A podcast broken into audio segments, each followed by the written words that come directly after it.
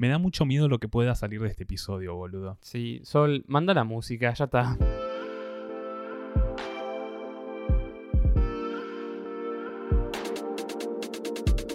Hola bebés, yo soy Fabri Andreucci. Y yo soy Juli Liebenberg y justo se cayó el freezer. Y muy bien, esto es Maldito Podcast, un episodio básicamente perteneciente a este limbo que estamos haciendo durante la cuarentena.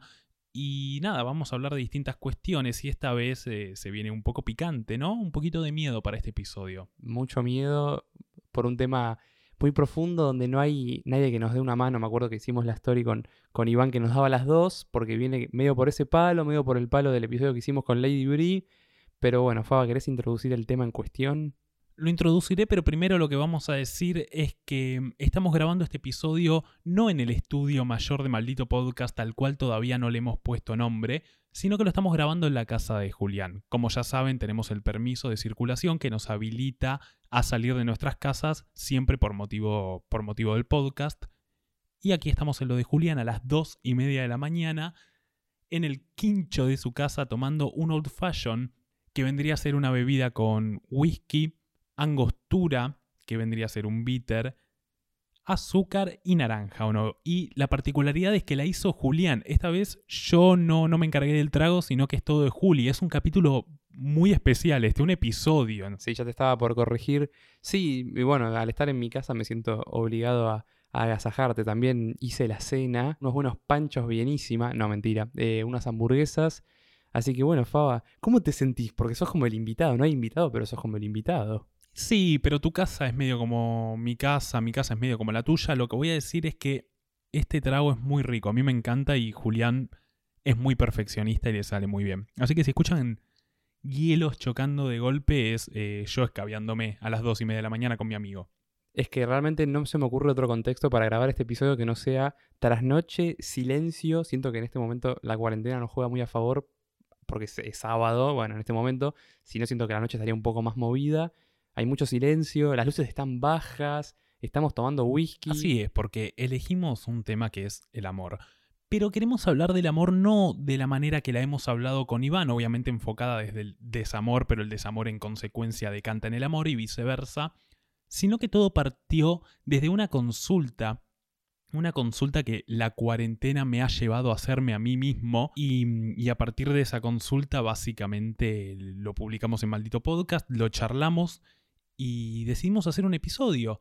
Consulta tan básica como qué es lo que queremos, si el amor sucede o se construye, es decir, es algo que no podemos evitar y simplemente nos pasa ese sentimiento o es algo que es una consecuencia, una construcción o una sucesión de acciones que terminan formando este sentimiento. ¿Y cómo llegaste a, a esta consulta? Básicamente porque siempre estoy replanteándome cosas relacionadas a lo vincular, al amor, es un tema que me atraviesa mucho y ya lo hemos hablado, todo lo que es lo sexual, el amor y, y, y las pujas ideológicas que hay ahí dentro y políticas, porque en definitiva hay mucha política allí dentro me termina llevando ese, ese tipo de discusiones conmigo mismo, también una sucesión de hechos personales que me han llevado a esta pregunta. Es decir, la cuarentena y mi vida personal me llevaron a preguntarme por qué donde quiero construir esto no me pasa de la misma manera que donde no quiero hacerlo.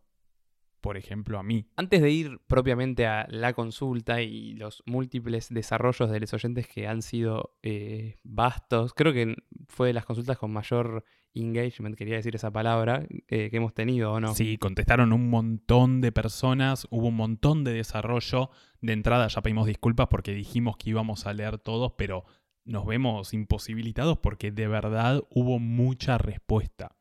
Es un tema que atraviesa y siempre genera mucho, mucha cosa fogoneada lo que es el amor, ¿no? Porque es una cosa así. A lo que iba Faba es, me parece que estaría bueno antes de meternos en el tema en sí, decir si tenés ganas, si no, no, dónde está parado cada uno de nosotros con este tema en cuestión.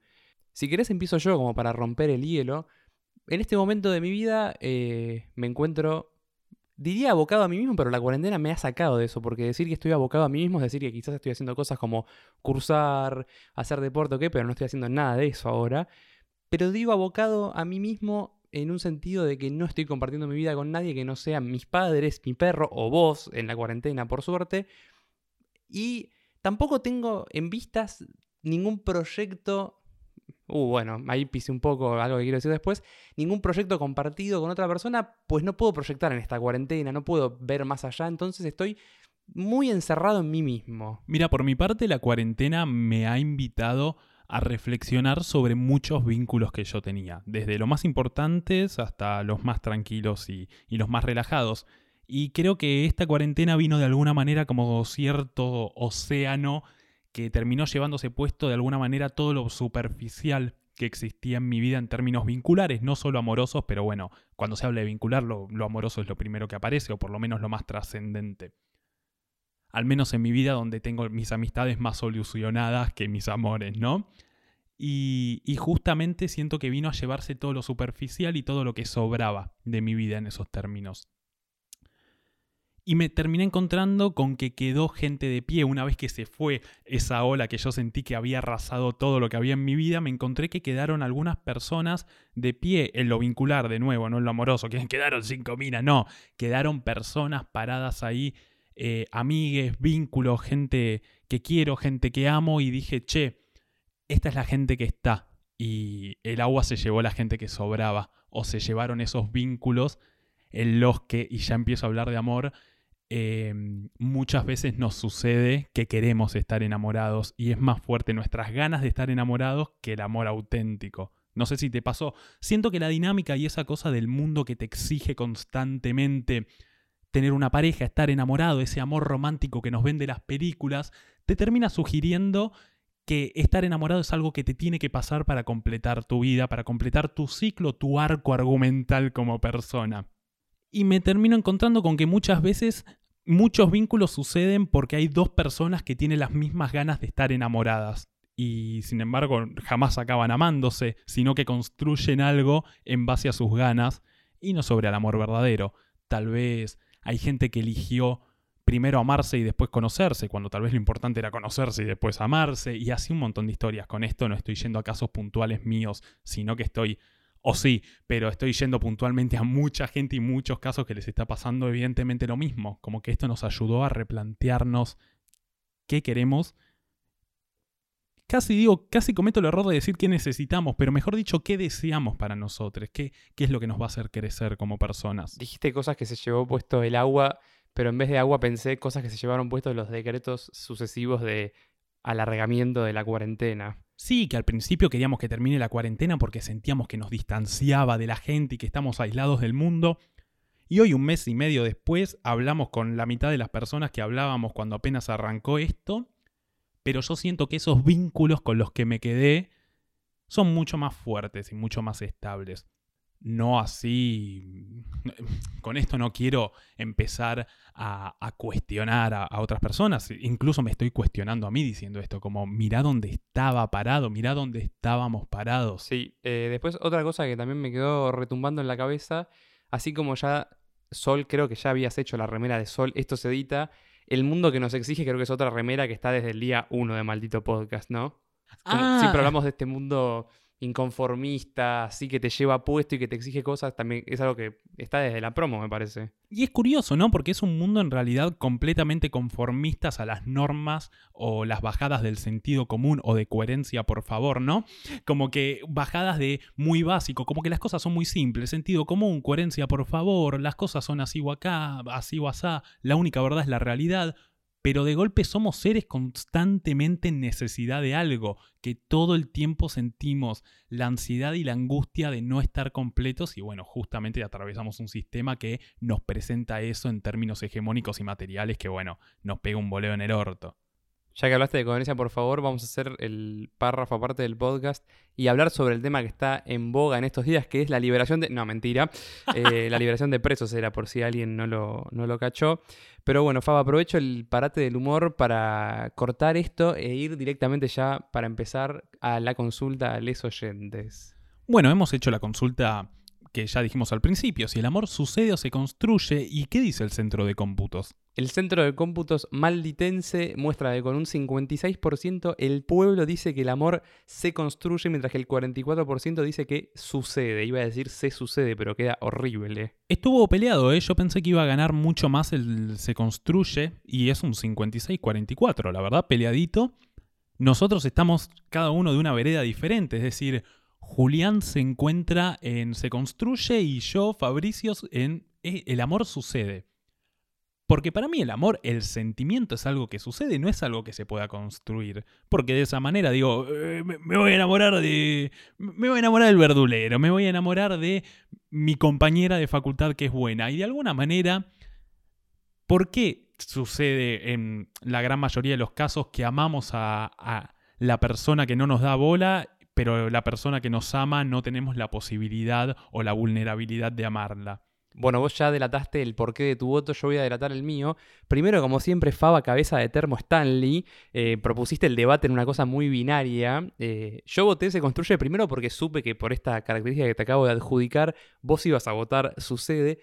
Pero yo voté Construye también, eh, y como siempre me voy a parar en la tibieza que me caracteriza, porque también creo que no puede haber una sin la otra se necesita esa chispa del sucede, si no creo que terminás cayendo, como dijiste vos, en las ganas que tienen dos personas de construir algo que está impuesto, pero si te quedas solo en la chispa, después no construís nada.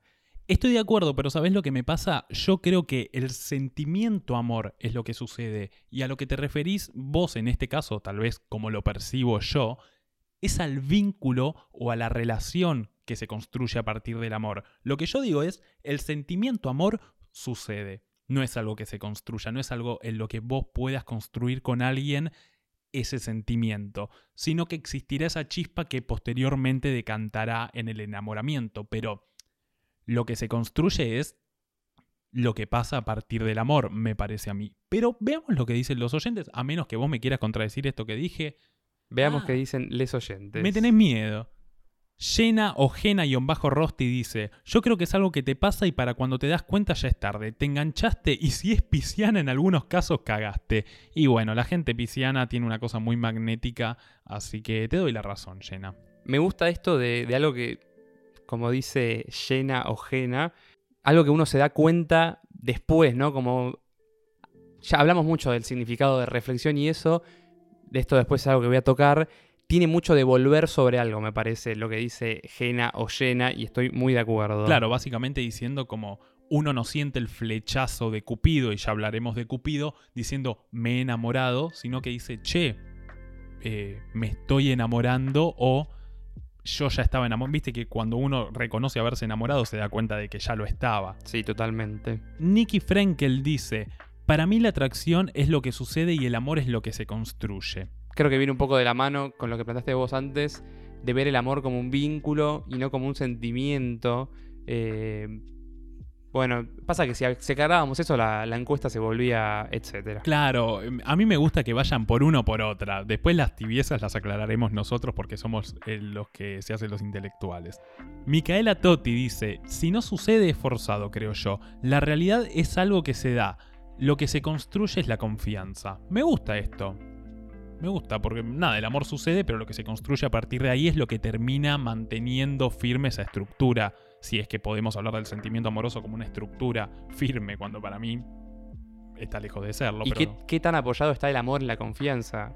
No sé, creo que hay muchos casos donde no hay confianza en el amor, pero bueno, patente pendiente. Patente muy pendiente porque recién arrancamos. Belu Buda dice, voté sucede porque creo que el enamoramiento y el principio de cualquier amor sucede, pero creo que en cuanto ese amor pasa de enamoramiento y efervescencia, hacer un proyecto a futuro es algo que, al igual que los sueños, se debe trabajar y pasa a ser algo que se construye. Muy profundo. Nuevamente, esto del proyecto me, vuelve al episodio de bilardismo. Eh, pero bueno, también está bueno ver cómo la gente toma el amor, como dijiste vos, como el vínculo. Sí, sí, es que mucha gente relaciona el amor a eso, lo que decís vos, a la relación. Y tal vez vos le preguntás qué es el amor y te hablan de la pareja, de, de su pareja. Eso no es amor, eso es tu relación. Pili Drexler dice, creo que lo que sí se puede construir es una relación, un vínculo, la forma de dar amor. Claramente no es que aparece de la nada, en un inicio si sucede repentinamente o no, pero el amor no se construye, es un sentimiento y muy genuino. Creo que si constituís un amor, tan amor no es. Esta respuesta me encantó y de hecho le dije que me gustaba mucho porque básicamente habla eso. Lo que veníamos diciendo, diferenciar al vínculo del sentimiento. Mica Gallegos dice, si personas se aman y no hacen nada, queda en eso, en la nada. Me gustó. Me gusta, pero siento que viene muy atado al tema de concebir al amor como algo de dos. Claro, ah, está bueno lo que planteas, porque tal, tal vez es plantear al sentimiento como algo mutuo y a veces es lo menos mutuo del mundo. Esta oyente mandó un mensaje específicamente para que leamos bien su nombre y es Gali Cademian, o sea, Gali es el nombre. Bueno, le vamos a decir Gali. Gali. Gálica. Dice, mi abuela, que se casó a los 15 años con mi abuelo de casi 40, pues árabes, y ahí me reí mucho, me dijo una vez, yo a tu abuelo cuando me casé no lo conocía, pero lo aprendí a amar, fue el único amor de su vida hasta hoy. Este es muy bueno, me hace acordar a en Canción de Hielo y Fuego que Kat y Ned Stark se conocieron el día de su boda, no se amaban, pero con el tiempo construyeron su amor. Y esto creo que es básicamente una cosa medio azarosa de suerte en la que, o casualidad, a la persona que te eligieron para casarte, eh, acabaste amándola. Porque también puede pasar que lo odies. El tema es que para mí, eh, siguiendo con la respuesta de nuestra amiga Gali, hay que tener muchas ganas como de, de darse todo ese tiempo para conocerse, pero ya sabiendo que, che, tengo ganas de enamorarme, como como, ¿cómo le diste, no? Tanto tiempo como me quiero enamorar, me quiero enamorar. Bueno, sí, te vas, te terminaste enamorando, te terminaste convenciendo de que estás enamorado. Es como lo que decías antes, o sea, lo de las ganas de estar enamorado. O sea, no quiero barrer a tu abuelo y a tu abuela, pero quizás no están enamorados. Oh, tal vez tus abuelos se odian, ¿no? Y, le plantea todo el sistema familiar, la gente que hace constelaciones familiares en este momento se está muriendo. Em, no, está bueno lo que dice Juli, porque tal vez em, claro, la manera que tuvo esta, esta abuela de conocer el amor, o estos abuelos, mejor dicho, eh, es en base a la construcción de un vínculo. Y tal vez para ellos la única forma de amor es esa. Eh, y tal vez la cito a ella diciendo pues árabes. No, no pues árabes, sino pues matrimonios forzados, arreglados o en donde una nena de 15 años tiene que estar con un tipo de 40. No te dan ni siquiera el momento efusivo de tu vida para descubrir el amor. Desde los 15 años estás con una persona de 40 siento que nos estamos metiendo mucho con tu caso y no queremos bardearlo, sino que estoy diciendo, es, es, polémico. Es muy interesante, pero bueno, Gali, eh, más que bienvenida a cagarnos a puteadas y seguirla por privado. Si escuchás esto, esto y estás de acuerdo o no estás de acuerdo, mandanos un mensaje porque es un debate interesantísimo. Sol Jasminoy dice, en realidad ambas, tibia. Tibieza. Algo personal dice, ¿cómo se va a construir? Es una emoción, no un edificio, casi ligado a lo que dije yo, eh, mi argumento. Me gusta el termismo de todo en mayúsculas gritando. Sí. Marina Ojeda, coincido con Juli esta vez, gracias. Sucede solamente en las pelis y en las novelas. Bueno, eso fue nada, una, una chicana para, para meter a Fava en el juego. Luego, Café con Whisky dice, lo que sucede es lo que se podría definir como conexión en el otro. Dice que no es simplemente que ves una persona y ¡pum! amor. Cree que ese no sé qué eh, es lo que habilita que se pueda construir o pensar en la idea de amor. Me gusta mucho esa respuesta. Lucho Nicolai dice, voté simplemente para ver los resultados, pero la puta madre. nos hubiera dicho y te mandamos una captura. Pero creo que primeramente habría que definir qué es el amor. Uh, este fue a la base. Bueno, te mandamos un beso grande, una gran respuesta. Barbie-Mac dice: Yo creo que el amor se construye, pero una vez que ya sucedió. Ja, ja, ja. O sea, el amor no llega, sucede y se queda para siempre. Ah, mira. Eh, y si eso no se construye, desaparece. Y que no pueden ser dos respuestas diferentes, que engañamos la encuesta, sucede y después lo demás. Y que ojalá hagamos algo para aclarar este tema porque ahora está confundida. Acá tengo para mí la respuesta más precisa con respecto al se construye, que es debatible, pero la más precisa. To be so big se llama. Dice, a pesar de que no te podés obligar a amar a alguien, es posible que te enamoren actitudes y acciones que va realizando la persona mientras se conocen. Amar a alguien por el simple hecho de la personalidad o la apariencia no sirve, hay que conocer todas sus facetas para saber si de verdad la amas. Además, al ser humano le gusta que lo enamoren y ganarse a las personas, y que si el amor sucede fácil y por ende lo fácil aburre. Me gustó mucho. Después debatió con algo muy, muy argumentable, porque hasta recién hasta me costaba argumentarlo, pero dice, por eso no vas a amar a alguien solamente porque sí, dame razones, al menos yo necesito razones. Lo que yo quiero decir, si hay algo que yo no puedo plantear como sinónimo de amor es a la razón. Me podrán decir que sí, pero yo creo que viene de, conexiones del orden de lo inconsciente y, y, mucho más complejas de lo que podemos analizar con la razón. El corazón comprende razones que la razón nunca entenderá, esa frase, etcétera, que no me recuerdo cómo es, pero es algo así o no. Sí. Gran frase motivacional hecha de portada de Facebook. Viro Estrada dice, yo creo que se construye algo que no es amor, sino la vida, o lo que sea que se viva con esa persona, o sea, el vínculo.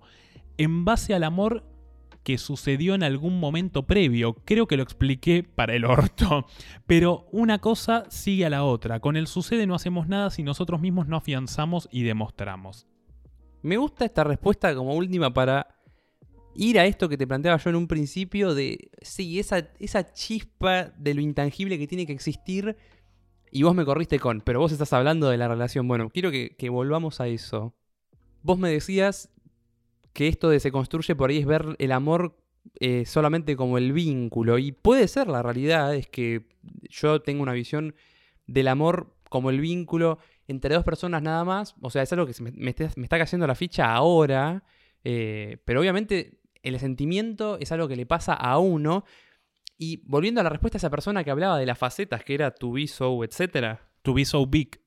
Que decía, si sucede tan fácilmente, no te enamora. Y estoy muy de acuerdo con eso. Porque por ahí vos te gustan un par de facetas de alguien, digamos, te enamora. Vayamos a un caso concreto. Te pones en pareja con una persona de la cual te gustaban una cara de la misma, de una cara de la moneda, o de una de las tres caras de la moneda, si es la moneda que habla Luis Majul esta semana.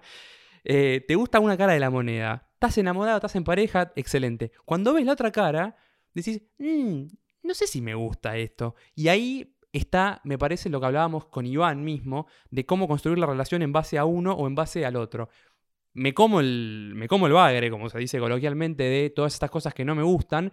O digo, che, llegué hasta acá, construí algo, no sé si de a dos, o por ahí para mí mismo de un camino recorrido, me abro porque no me cabe que, eh, a ver, eh, pises bebés por la calle, pises pollitos, porque me di cuenta que pisás pollitos cuando caminas, no me cabe o puedo ver más allá y seguir con esto entre los dos. Me gusta, estoy de acuerdo y creo que está bueno lo que decís porque tal vez esa primera faceta que te enamora de una persona es el primer momento del amor, que es el momento de fusividad y cierto volcanismo, volcanización del ser, en el que terminas explotando y fundiéndote con una persona en términos completamente absolutos y, extremos. Uno es extremo, es torpe, como diría Iván, eh, cuando apenas se enamora y luego llega la segunda etapa, que es la de la decepción, que es la de conocer la otra cara, como decía Juli, de la persona. Conocer la sombra de esa famosa luz que proyectó. Vos primero conocés la luz de la persona y en consecuencia, una vez que superás ese umbral de luz, te encontrás con su sombra. Y ahí es donde creo que verdaderamente definís si estabas enamorado de la persona o de ese primer vistazo construcción que hiciste cuando a partir de ver esa sombra podés superarla y entrar a la tercera etapa que sería la de conocimiento o reflexión, donde conoces ambas partes y se funden las dos personas. Afirmación, negación, eh, antítesis, síntesis, ¿cómo era? Etcétera. No, de hecho citaré un segundo a Dolina en donde dice, y esto justo me calza a mí perfecto, Dolina dice, con esto de las etapas, que las peores relaciones son las que duran ocho meses. Dice, no hay nada más aborrecible que el amor de ocho meses. Y, le dicen, ¿por qué ocho meses? dice, porque no tiene ni la gracia de lo efímero ni la pertinacia de lo duradero. Es increíble. Dice que el amor es o para toda la vida o dos semanas. Dice que los ocho meses son nefastos. Y está muy bueno, y a mí me gusta hablar del amor para toda la vida. Porque con esto que decía eh, Viru, de que el amor, una vez que sucede el enamoramiento, hay que hacer algo más. Claro, me gusta plantear como ese enamoramiento, como cierta planta que hay que regar, eh, o como algo que hay que ir alimentando constantemente con hechos o con cuestiones concretas del orden de, la construcción. Me gusta, pero eso no quiere decir que el amor se construya, sino que una vez sucedido el amor, este debe ser alimentado para no desmoronarse. Aunque creo que darle estabilidad al amor e, es es, imposible. es un oxímoron, es básicamente decir vamos a hacer que lo más inestable del mundo parezca estable, como vamos a firmar un papel, casarnos o guardar un cacho de queso en la heladera, sacarte una tarjeta, es un poco raro.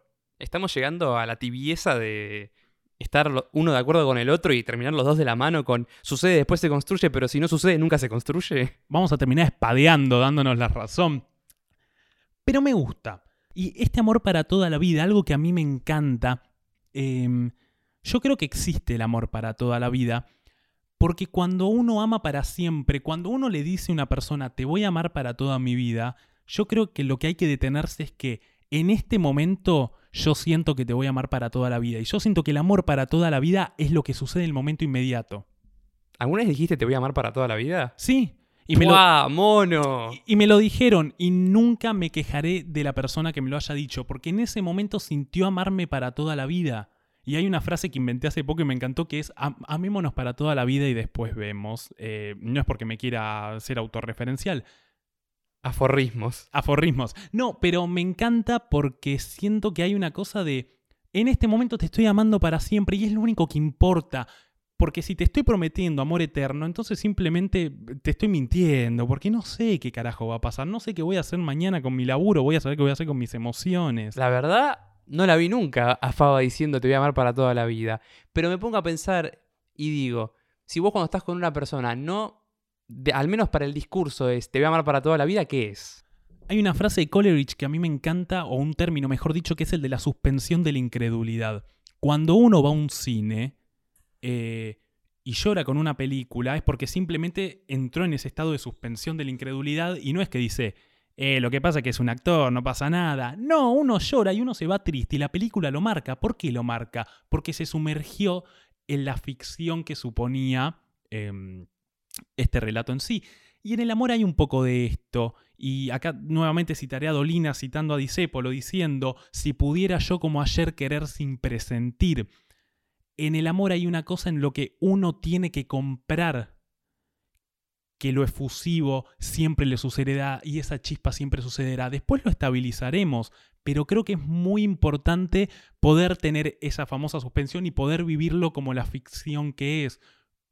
Y luego lo estabilizaremos como todo se estabiliza, pero si ya entras al amor diciendo, eh, nos vamos a desenamorar, lo más probable es que esto no dure, porque no nos conocimos y nos llevamos bien como amigos, hay algo que se apaga, vení, vivamos, fundámonos, construyamos algo, amémonos para toda la vida, aunque sean 15 minutos, porque yo creo que amor es amor.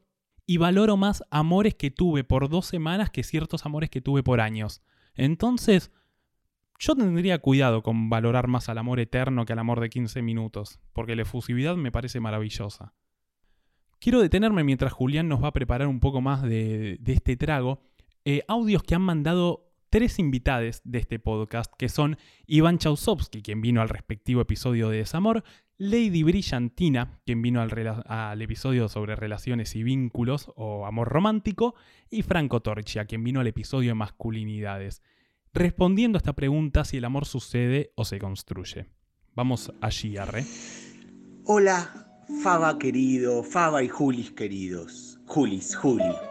Bueno, gracias por hacer esta comunicación, ¿no? Y, seguir pensando en compañía y por invitarme a participar de sus diálogos al respecto del amor o del desamor. Em, yo creo que claramente ustedes preguntan si el amor, el sentimiento, se sucede o se construye. Yo creo que claramente es algo que se construye. La destrucción es muy rápida, la construcción es algo que lleva tiempo, dedicación, energía, palabras.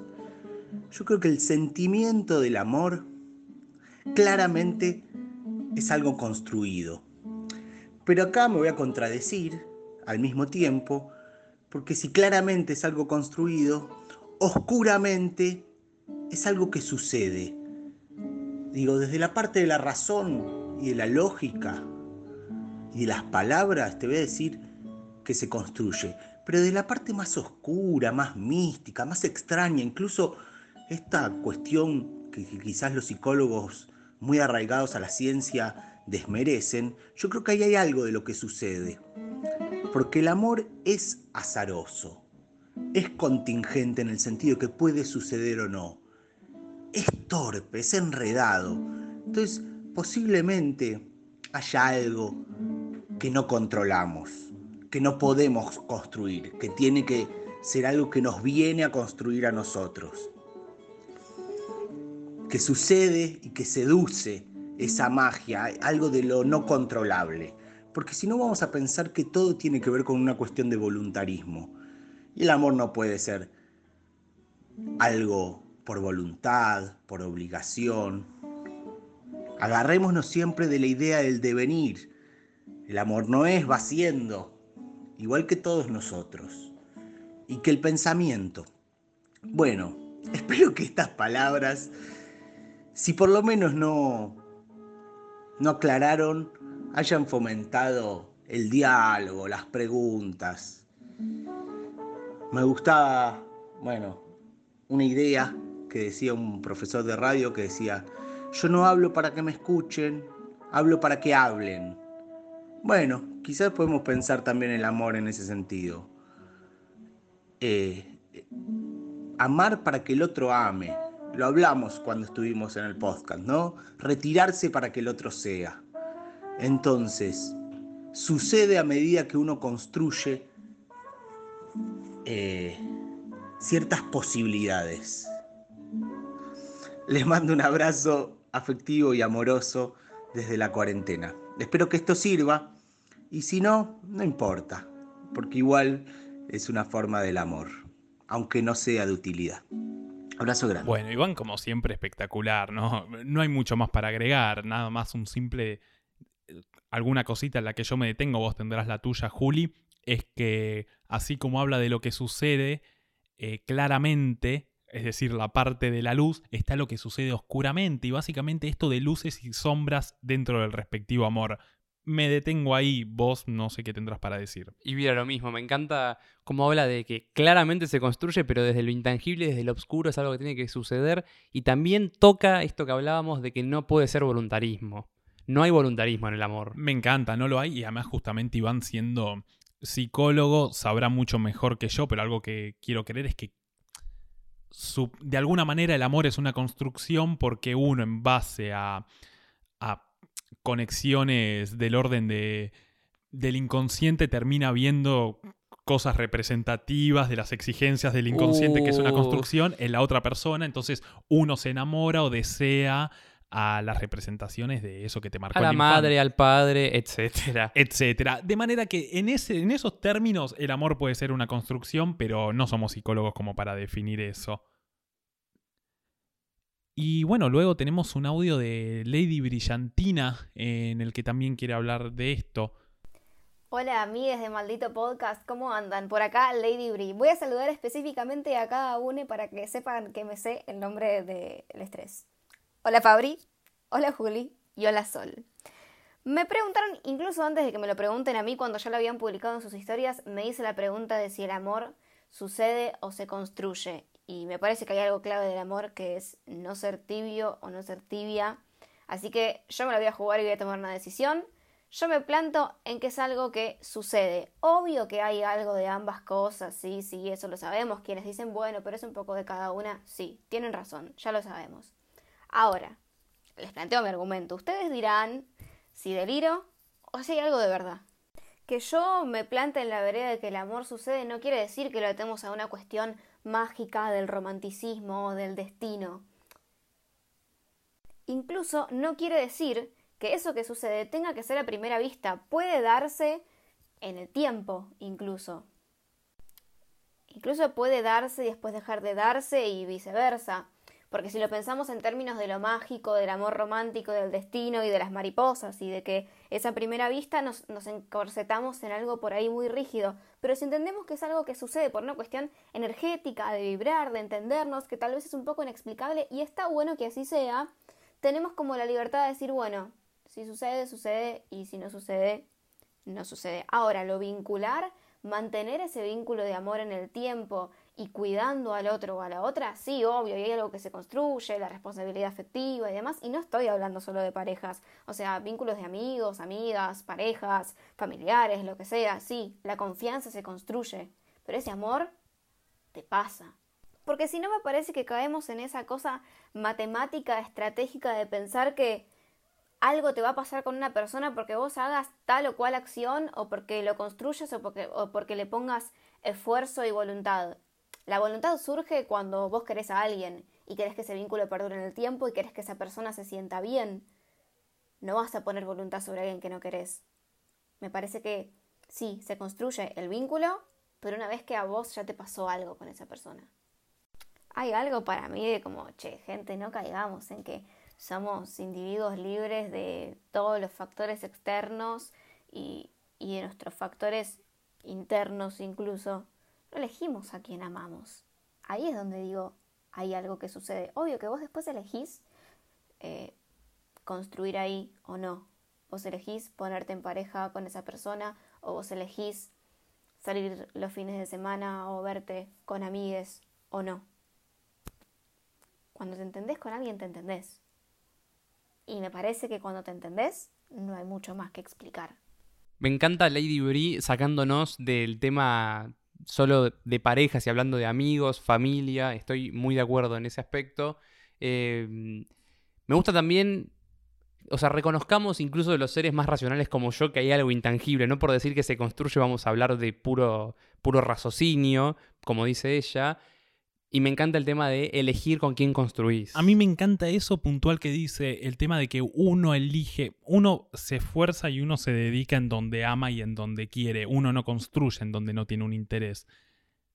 Pero también me gusta mucho que se detenga en decir que nosotros elegimos con quién ponernos en pareja. Es decir, lo que sucede después del amor, la burocratización del amor es donde decidimos. Así como en el desamor, vos o yo no podremos elegir sentirnos para el orto, pero lo que sí podremos elegir es ser dignos y tener dignidad en el desamor. Es decir, no llamar a las 5 de la mañana, no molestar a la persona, respetar sus opiniones, respetar sus decisiones. Eso lo puedes elegir. No humillarte y no presionar o invadir a la otra persona lo puedes elegir. Lo que jamás podrás elegir es estar enamorado o desenamorado, porque eso sucede. Entonces creo que las construcciones es lo único que podemos elegir en el amor, mientras que el sentimiento es algo que simplemente sucederá. Y por último, tenemos el audio de Franco. De ningún modo creo que enamorarse, sentir amor, sea algo necesariamente opuesto a construir ese sentimiento, a construir el amor.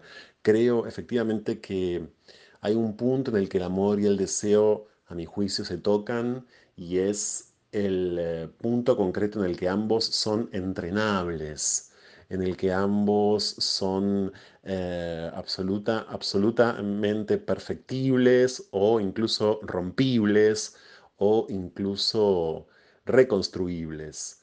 Em, por lo que creo que se trata cada vez más, en la medida de las posibilidades, de desembarazarse, de apartarse por completo de una falsa oposición según la cual hay un amor menos genuino, que es el que sería más forzado y aquel que es producto más del tiempo y del aprendizaje, ¿no? Es decir, como del cansancio, como de caballos cansados, por usar una metáfora poco animalista, por cierto, em, al, al, otro amor, ¿no? Al amor de base original, no. No creo en el relámpago en este sentido, en el relampagueo del amor como manifestación verdadera de otros amores que serían mentirosos en tanto y en cuanto fueron más empujados o más laburados. No, creo que mm, hay que trabajar. Soy Franco, gracias. Aguante maldito podcast. La verdad, Franco, como siempre, impecable, incluso hablando completamente en la otra vereda de lo que yo vine planteando en el episodio. Tiene razón también. De manera que se ve que hay razón en ambas partes y me detengo en eso. El relampagueo puede terminar en la nada, mientras que ¿por qué vamos a menospreciar, volviendo al caso de Gali hablando de su abuela, por qué empezaremos a juzgar a ese amor que fue completamente construido y en un lugar donde al principio no hubo amor puede terminar existiendo el amor tal vez más puro del mundo. Y Franco viene a defender eso y creo que lo defiende de una manera impecable. Me encanta lo querido que me hace sentir Franco con, su audio. Me, llena, me llena el corazón, me, me llenaron el corazón los tres audios de, de estos invitados de Maldito Podcast y en un momento se me desprende esta idea de la jerarquización del amor que habla Franco. No hay amores mejores que otros, y también hay veces, hay veces que uno piensa que el amor que siente uno es mejor que el que siente otro porque uno siempre mira el jardín del vecino y a veces lo ve más verde y a veces lo ve menos verde y es inevitable mirar y decir, bueno, por ahí mi relación no tiene que ser necesariamente de pareja, y me gusta hacer el énfasis en esto, como dijo Lady Brie, puede ser de amistades o qué sé yo, es mejor que la del otro. No, la verdad que no. Como dijo Franco, no hay amores mejores que otros porque fueron trabajados. No. Me encanta. El amor es amor, viva quien lo viva. Eh, quiero agradecerle a estos tres invitados que se detuvieron a participar, incluso en estos momentos de cuarentena, donde la comunicación se complica un poco más o entendernos se complica un poco más, se hacen entender de manera, de manera brillante y son tres comunicadores, la verdad, que, impecables. Así que les agradecemos y les queremos eh, muchísimo. Muchas gracias. Amigo, eh, haciendo una especie de puente un poco forzado, porque de vez en cuando tenemos cositas de, podcast falopa, creo que ibas a venir a hablarme un poquito de la etimología, o mejor dicho, de la diferencia entre sentimiento y emoción. Cuando planteamos el episodio me encontré investigando la etimología de la palabra amor. No sé, últimamente estoy muy fan de buscar las, etimologías de las palabras. Pasó también en el, en el episodio de Combo Loco con, con adolescencia. Porque también nuevamente acá hay un significado que ha proliferado que está errado. Y es concretamente el significado de que es falsa la teoría de que la palabra amor en griego se componía del prefijo a, que significaría sin, y el sustantivo mor, que se traduciría como muerte, dando como resultado la idea de que el amor es la ausencia de muerte, es decir, que es un sentimiento eterno. Y vos, Faba, Hablaste de esto en el episodio con Lady Brie. Hablé de esto diciendo que la palabra a vendría a ser a mortem y sería la negación a la muerte. Y que está muy bueno, pero mezcla básicamente el lenguaje latino con el griego. Pero es una manera muy linda de ver el amor, como algo que vence a la muerte o le gana a la muerte, así como el desamor a veces justamente y no casualmente a, al desamor se lo vive como un duelo. Los psicólogos, psicólogos le llaman duelo a esto. Entonces, se podría decir que hay algo cercano a la vida o a la muerte en el amor también.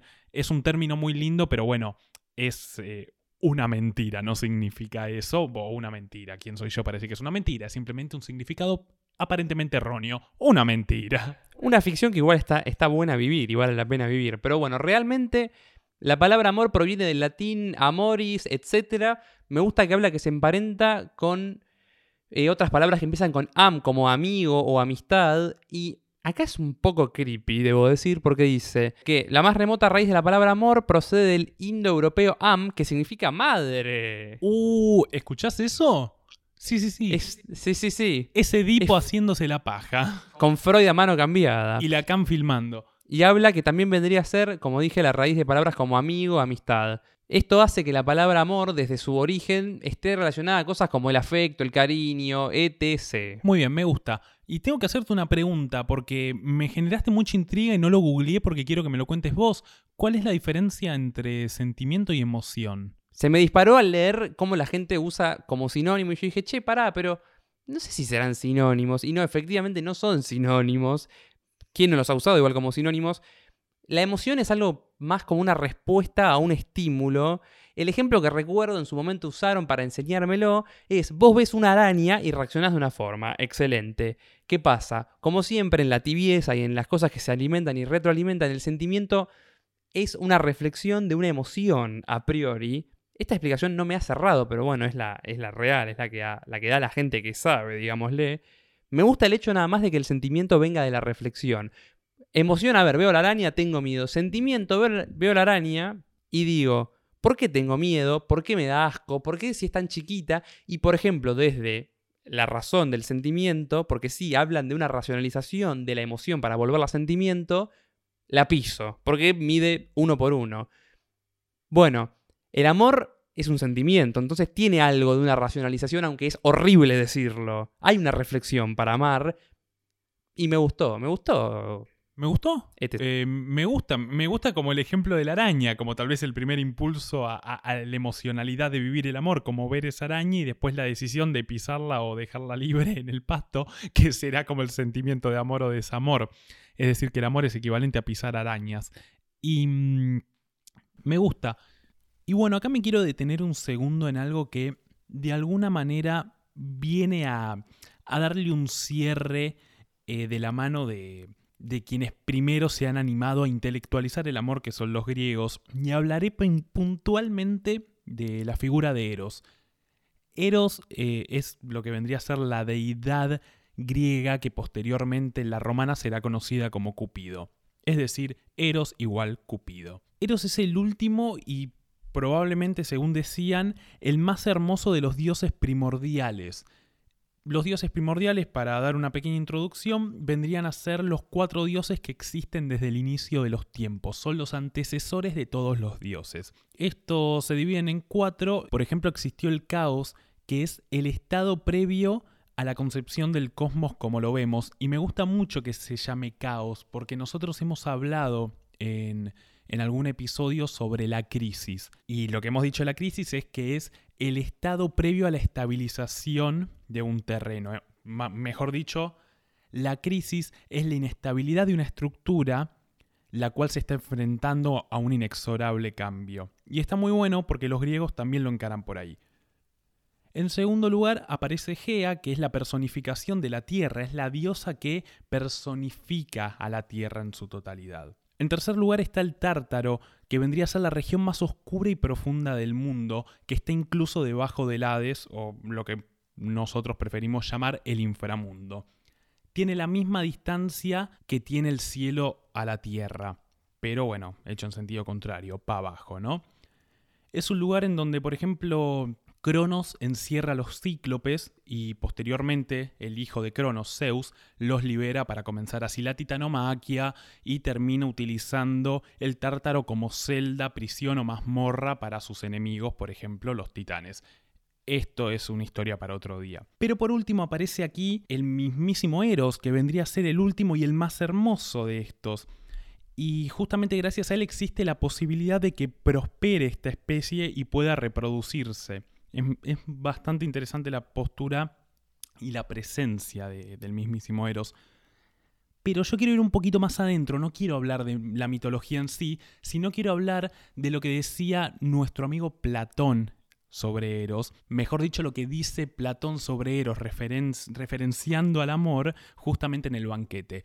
El banquete ya básicamente lo sabemos, todos vos lo sabés amigo, es un libro, es el libro del amor, es en el que Platón plantea diferentes charlas, justamente se llama banquete porque se juntan a hablar cual polémica en el bar o cual podcast, a debatir qué es el amor. Entre ellos está el mismísimo Sócrates, que, como se supone, Sócrates no existió, sino que es una construcción del mismísimo Platón, o que mejor dicho sí existió, pero hubo muchos Sócrates y entre ellos Platón conformó al personaje socrático que conocemos. Justamente en, el relato de Sócrates en el amor, que es a mí el que más me interesa de este libro, él cuenta que se encuentra con Diotima. Diotima y Sócrates empiezan a tener una discusión y una charla en el que ella empieza a hablar de, del mismísimo Eros, diciendo que este es hijo de la abundancia y de la pobreza. A mí me gusta mucho porque ya empieza a ser un poco pujante el asunto.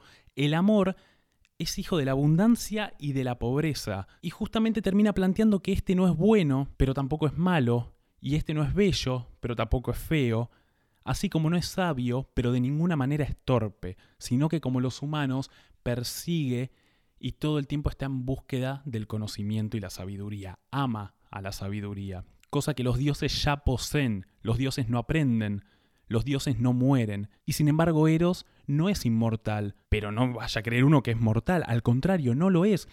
A lo que Sócrates empieza a picantearse un poco porque era un poquito extremista y se pone en una posición medio, medio Bush y le dice, escúchame, eh, Diotima le habrá dicho, si este tipo no es ni bello ni bueno, entonces es feo y malo. A lo que Diotima le pregunta y le dice, ¿para vos todo lo que no es bello es feo? ¿No todo lo que es bueno es malo? A lo que Sócrates le dice, y sí, mamita.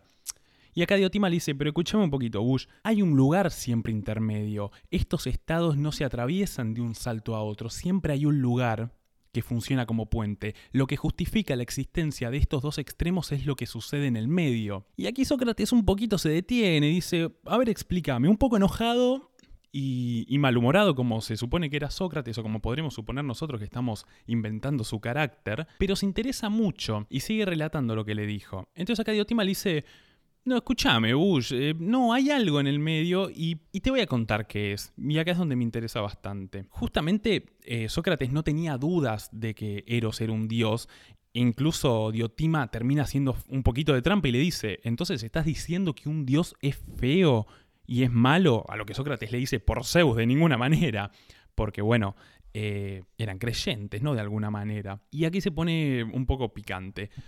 Porque lo que le dice Diotima es que Eros no es un dios, sino que es un demon, que es un genio o un espíritu que está en, en el intermedio entre los dioses y los mortales. Vendría a ser como una especie de comunicador de los dioses sobre las correspondencias de los hombres o alguien que le entrega a los hombres las correspondencias de los dioses. Es un interlocutor entre, entre estos mundos tan diferentes entre sí. De manera que un demon no es ni mortal ni inmortal y no es un dios, pero tampoco es un humano, de ninguna manera.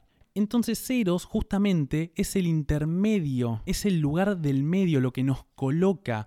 Y tendremos que comprender entonces que Eros, cuya traducción es amor, y mejor dicho, y reformulo, el amor es lo que está en el medio de lo divino y lo puro y lo banal y lo mortal. Entonces podemos comprender al amor como aquel rasgo que se nutre de lo absoluto, del azar y de la aventura, con justamente lo terrenal, lo llano y lo apagado de, lo que es la mortalidad. Es el estado de puente o, de pasarela entre los estados más antagónicos de nuestra existencia, el bien y el mal, el saber y la ignorancia y la vida y la muerte. Me gustaría pensar que es la especie del bautismo del hombre en su aproximación a lo divino y a lo verdaderamente ligado a, a la catarsis, si es que nos detenemos a ver la catarsis como la veían los griegos, que es una especie de purificación del ser o del alma. Es decir, que el amor es todo y a la vez es nada. Es decir, que el amor es un abismo constante entre caer en la totalidad y en la divinidad o en la muerte y la agonía. Y eso es lo que me gusta.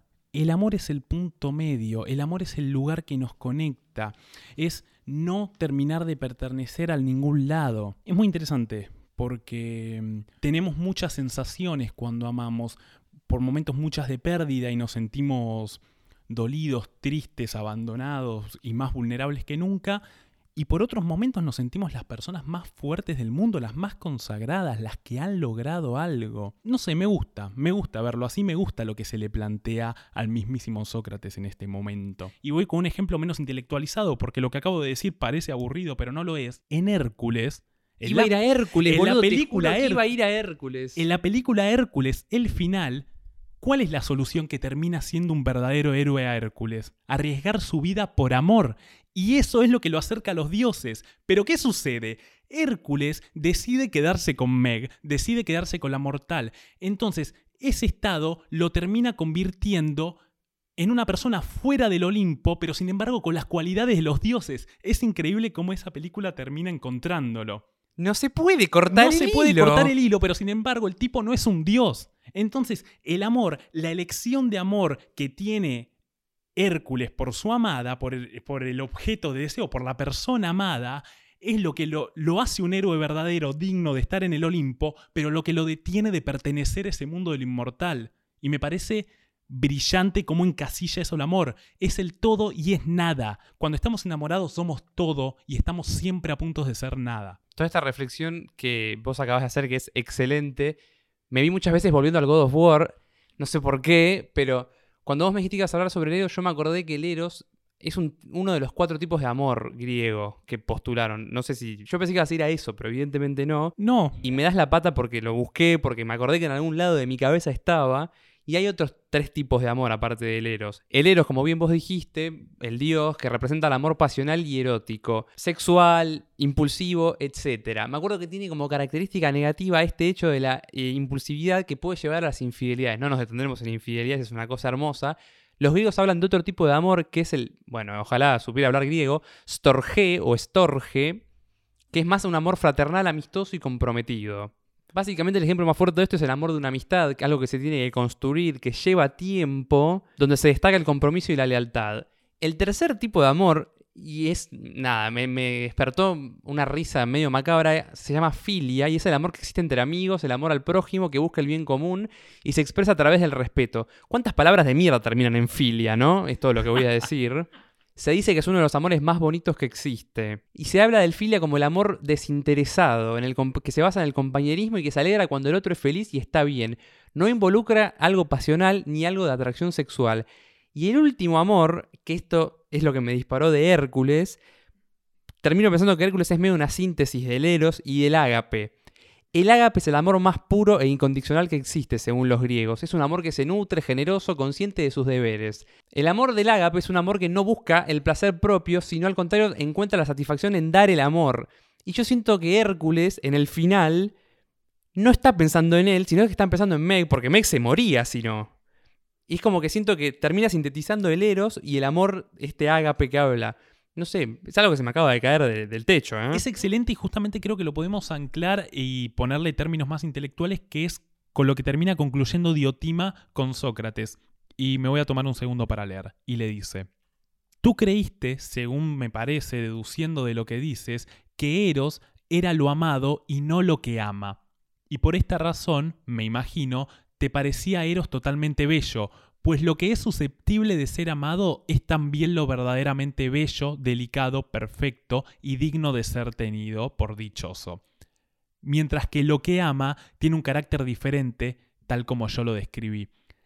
Y esto me parece como brillante y lo que mete todo como en el cuadro donde vos me decías que permitirse amar es de manera pensar en el otro y una especie de debilidad.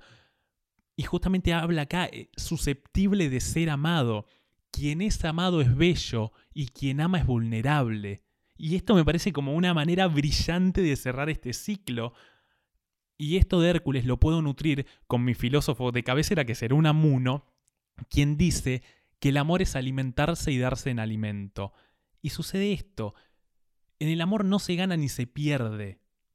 El amor sucede, el amor pasa y el amor es un sentimiento. Y como tal, aquí Vos te alimentarás de mí y yo me alimentaré de vos, para luego irnos alimentados y satisfechos o quedarnos alimentados y satisfechos, pero una parte mía se ha ido con vos y no volverá, mientras que una parte tuya me acompañará para toda la vida. Y me parece que es brillante. Creo que no se puede poner más profundo que esto, ¿no? Hércules, filosofía, Grecia, yo creo que esto en otro episodio, en alguno en vivo, podremos hablar en base al episodio que hicimos sobre retórica griega o romana. Otro tema que parece aburrido pero no lo es. No lo haremos. Creo que hemos llegado al clímax del episodio al que buscamos y que este tema merece ser cerrado con las conclusiones que ustedes, quienes hayan llegado a este final, eh, lleguen. Porque no habrá respuestas en maldito podcast, sino más preguntas. ¿Sabes qué viene? ¿Sabes qué viene? Es la canción de que el episodio se está acabando, está terminando. Me gusta más acabando por la temática. Y bueno, aquí ha llegado el final de este episodio de Maldito Podcast, un episodio muy particular en un lugar nuevo. No sé si es un gran episodio o un episodio de mierda, pero yo la pasé muy bien. La pasé muy bien. La gente dirá, Sol, espero que no sea muy difícil editar esto, siendo que salimos del estudio mayor Maldito Podcast con nombre pendiente. Em, como bien dijimos la última vez, íbamos a anunciar los vasos, está ahí como a punto de ser anunciados. Bueno, eventualmente sucederá. Sucederá, pero mientras tanto lo que les diremos, previo a que pase eso, es que nos sigan en Spotify, nos sigan en Instagram y compartan este podcast si les gustó para acompañar a otras personas en las cuarentenas. Y queremos agradecerles porque llegamos a los mil followers en Spotify y eso Em, a términos universales será poco, pero para Julián y para mí que arrancamos esto hace menos de un año y saber que ya hay mil personas interesadas en esto, que les interesan nuestras charlas de amigos que tenemos mientras jugamos a la Play, em, nada, que les interese esto para nosotros es todo, loco. Y este agradecimiento no solo va a ustedes, no solo va de mí hacia Julián por ser quien es, sino que también va hacia Sol por también ser quien es y hacer esto desinteresadamente. De manera que puedo concluir que este podcast no está hecho de otra manera que de amor, porque nada aquí se hace eh, para mérito personal, sino que es una entrega absoluta. Sol, Faba, les he dicho que los quiero, les he dicho que los admiro, pero hay veces que no alcanza con querer. Te pido por favor que no lo digas. yo siento que los amo. Ahí está, lo dijiste. Los felicito a ustedes oyentes también, los quiero, los amo porque después de muchos videos y de muchas cagadas a pedos empezaron a suscribir en Spotify, por eso superamos los mil followers, algo que me tiene muy contento. Así que bueno, Faba. Hasta aquí hemos llegado. Eh, ¿Dónde nos subimos? ¿Dónde no? Ya no entiendo. Las fronteras cerradas. ¿Qué sucederá con Maldito Podcast? ¿Vos te descargaste una app para ver los vuelos? ¿Tal vez nos subimos a alguno privado? ¿Cómo es esto? Me encantó, sí. Eh, le sorprendió la cantidad de aviones privados que dando vueltas por Argentina. Así que supongamos que tenemos un avión privado, nos podemos subir igual. Nos subimos a nuestro avión privado con barbijo, con el permiso de circulación, con guantes de látex y muchísimo alcohol en gel y vaselina. Porque sin sexo no hay amor. Ah, mentira, los asexuales me van a matar ahora. Eh, esto fue Maldito Podcast. Amigo, Te amo. Maldito